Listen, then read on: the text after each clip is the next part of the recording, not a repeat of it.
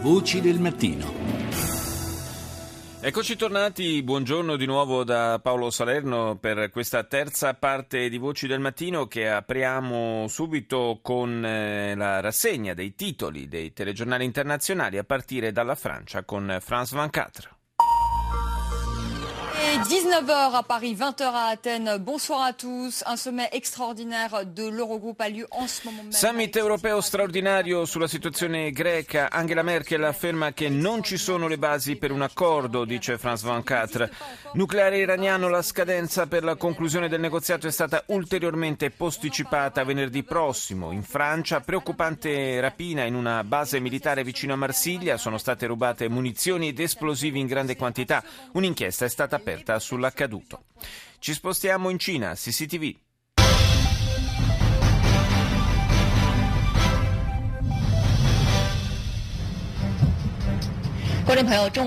观众朋友，中午好。中午好。嗯，欢迎您收看中央电视台新闻频道和综合频道并机播出的《新闻三十分》。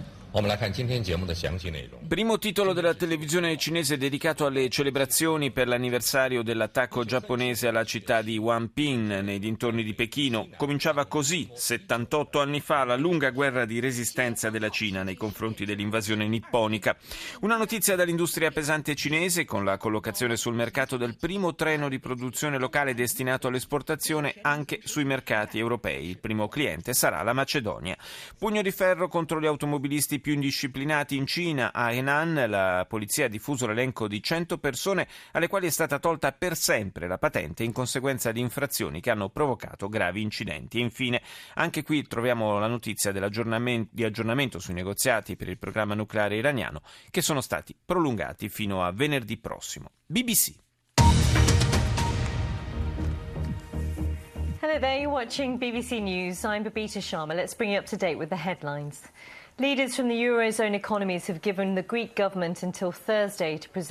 I leader europei hanno dato tempo fino a giovedì al governo greco per presentare nuove proposte che consentano di trovare una via d'uscita alla crisi legata al debito ellenico. Il presidente della Commissione europea, Juncker, ha dichiarato che l'Unione è preparata ad affrontare qualsiasi sviluppo della situazione, compresa l'ipotesi di una uscita di Atene dall'Eurozona.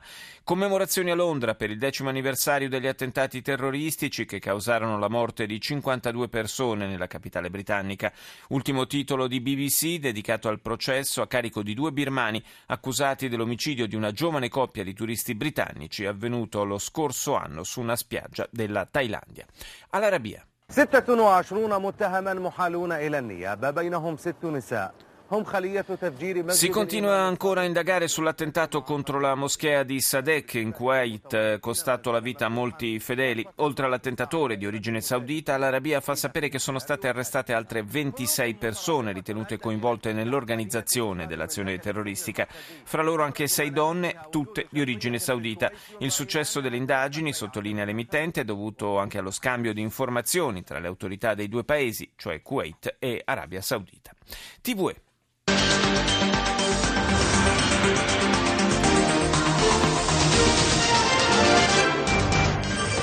Los jefes de Estado y de Gobierno de la Unión Europea analizan a esta hora en Bruselas la situación en Grecia después del no en el referéndum. Antes, al terminar I capi di Stato e di Governo dell'Unione Europea analizzano la situazione dopo la vittoria del no nel referendum greco, titola la TV spagnola. Nessun accordo in seno all'Eurogruppo, nella riunione del quale il nuovo ministro greco delle finanze non ha presentato alcuna misura concreta. Obama ha parlato con Alexis Tsipras e Angela Merkel e ha chiesto che si trovi un'intesa che consenta di dare soluzione alla crisi ellenica. Due presunti membri dell'organizzazione separatista basca ETA sono stati arrestati in Francia. A Lanzarote la polizia ha arrestato una donna accusata di reclutare bambine da mettere nelle mani del cosiddetto Stato islamico in Siria e in questo caso non trattandosi di adulti, diremmo che la parola reclutare forse è perfino fuori luogo. A Barcellona poi all'aeroporto El Prat è fermato un sospetto jihadista di origine algerina e ancora incendi in molte zone della Spagna favoriti da temperature che hanno superato i 42 gradi. E chiudiamo con Al Jazeera.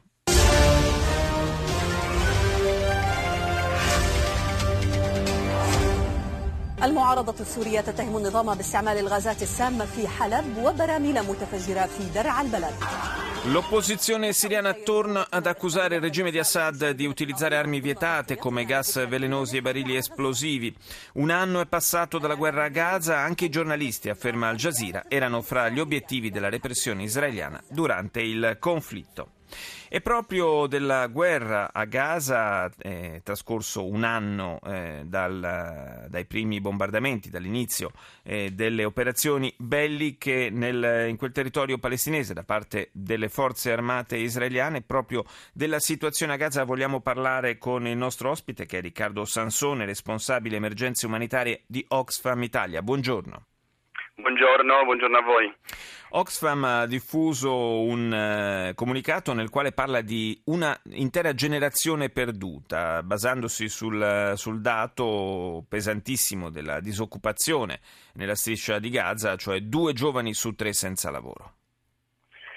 Sì, abbiamo diffuso questo, questo, comunicato perché il dato è veramente allarmante e molto preoccupante. Il tasso di disoccupazione complessiva nella striscia di Gaza ormai è arrivato quasi al 45% e i giovani rappresentano sotto i 24 anni il 68% quasi, quindi effettivamente oggi ho due giovani su tre non hanno, non hanno lavoro e loro sarebbero in teoria la speranza per il futuro. Questo è un dato che si unisce a tantissimi altri dati purtroppo eh, non positivi, a un anno di distanza la situazione è ancora gravissima dentro la striscia Ricordo che la striscia è una striscia di terra di 360 km quadrati dove vive 1.800.000 persone e a causa del blocco non, non, entrano ancora tutti i materiali che servirebbero per, per la ricostruzione. Si calcola ad esempio che eh, servirebbero ancora più di 70 anni per ricostruire tutto quanto è stato distrutto. Si parla di 19.000 case ancora da ricostruire, ci sono 100.000 persone che vivono ancora fuori casa, sono sfollate, ci, ci sono 300.000 bambini che sono traumatizzati e ancora non, non riescono ad avere neanche assistenza psicologica.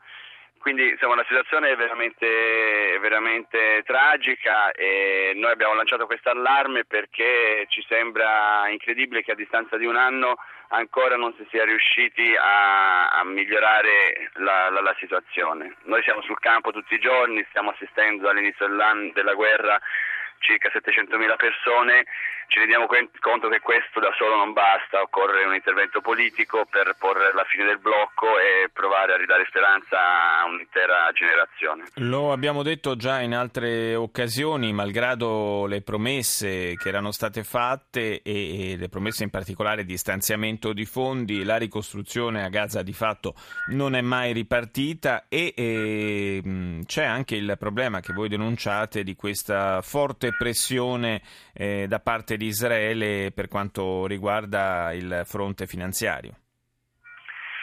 Sì, il, il, blocco riguarda, riguarda, tutto, riguarda le merci, gli import, gli export, sono, c'è anche il blocco delle, mh, delle tasse che dovrebbero entrare a favore dell'autorità palestinese.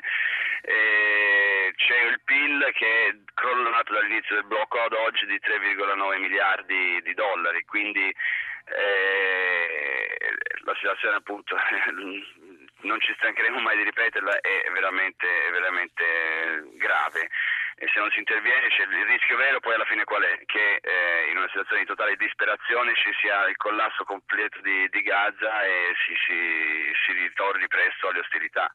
E questa sarebbe la cosa da evitare, è per questo che l'intervento politico e far ripartire i negoziati che non sono poi mai effettivamente ripartiti dopo il cessato il fuoco temporaneo è una cosa importante eh, su cui tutta la comunità internazionale si dovrebbe concentrare. Io ringrazio Riccardo Sansone, responsabile emergenze umanitarie di Oxfam Italia, grazie di essere stato con noi.